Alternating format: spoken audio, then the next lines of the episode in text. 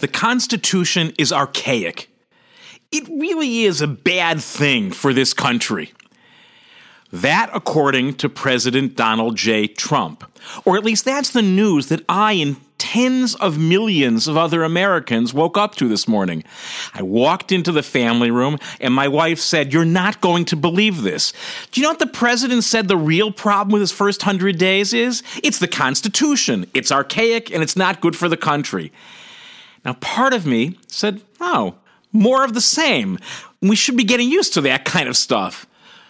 But another part of me flipped out a little bit.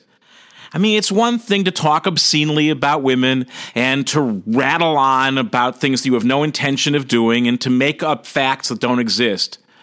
But there is something so fundamentally wrong with the President of the United States saying, the Constitution is getting in the way of my doing my job. It felt to me like the ultimate statement of the kind of demagoguery we've been moving toward, and I flipped out, at least a little bit.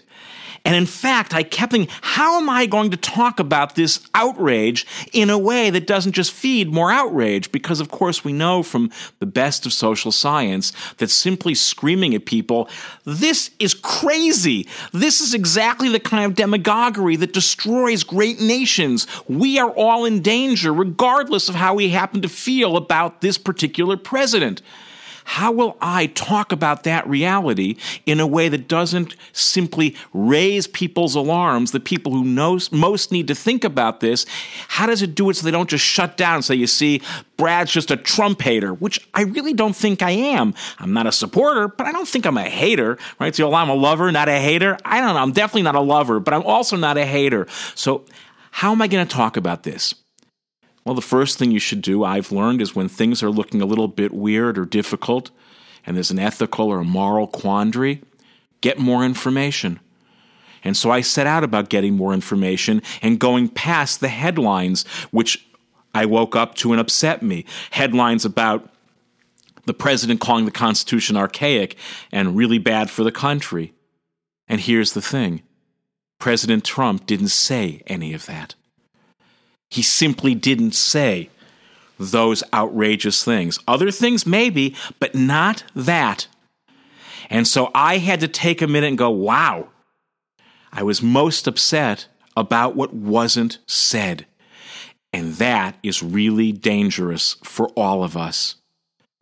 Because it turns out that every single source that chose to tell America the president said it was actually playing the very dangerous game that this president, ironically and tragically so, accuses news media of doing selling fake news.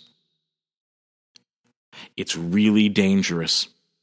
And it's particularly dangerous because it plays right into the narrative on the president's side and his supporters about them being aggrieved and being misunderstood, and not just misunderstood, but misrepresented by people who claim to be responsible purveyors of information. So whether it was well intentioned outrage or simply peddling clickbait, every single place that said the president called the Constitution archaic should be ashamed of themselves and is actually doing something remarkably dangerous by playing a game that A, they cannot win, and B, feeds into the worst of what they say they're opposed to. There is no path to positive change that comes from playing the game we already know is dirty and rigged. I get it. Politics is often a bare knuckled game. But there is something very strange about the people most opposed to the president's fast and loose game with the facts getting faster and looser simply because they think they're in the moral and ethical right. It's not a path to actually reaching out to and changing minds. It's not a path toward improving the public culture. It is a path toward playing into the claims about fake news in the worst possible way. And maybe worst of all, it's the kind of overreach, and isn't that how it so often is with overreach in any part of our lives? We reach past what we can do to try and get to what we can't do. During the same weekend that those things were not said by the president, the chief of staff, Reince Priebus, discussed quite openly, calmly, and coolly about entertaining notions of rolling back, if not parts of the First Amendment itself, certainly laws which protect journalists from questioning the president or other politicians with whom they disagree.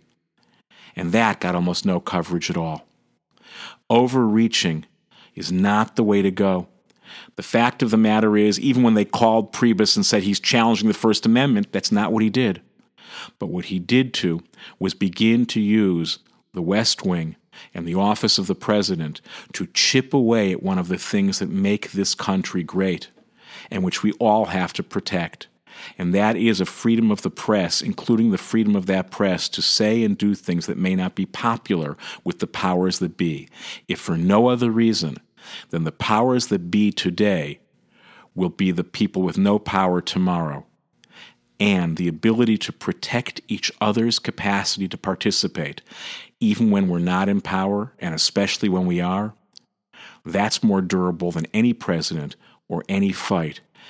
And I hope that we can stay focused on that because that's a future path that we can all share. The other one, I don't think so.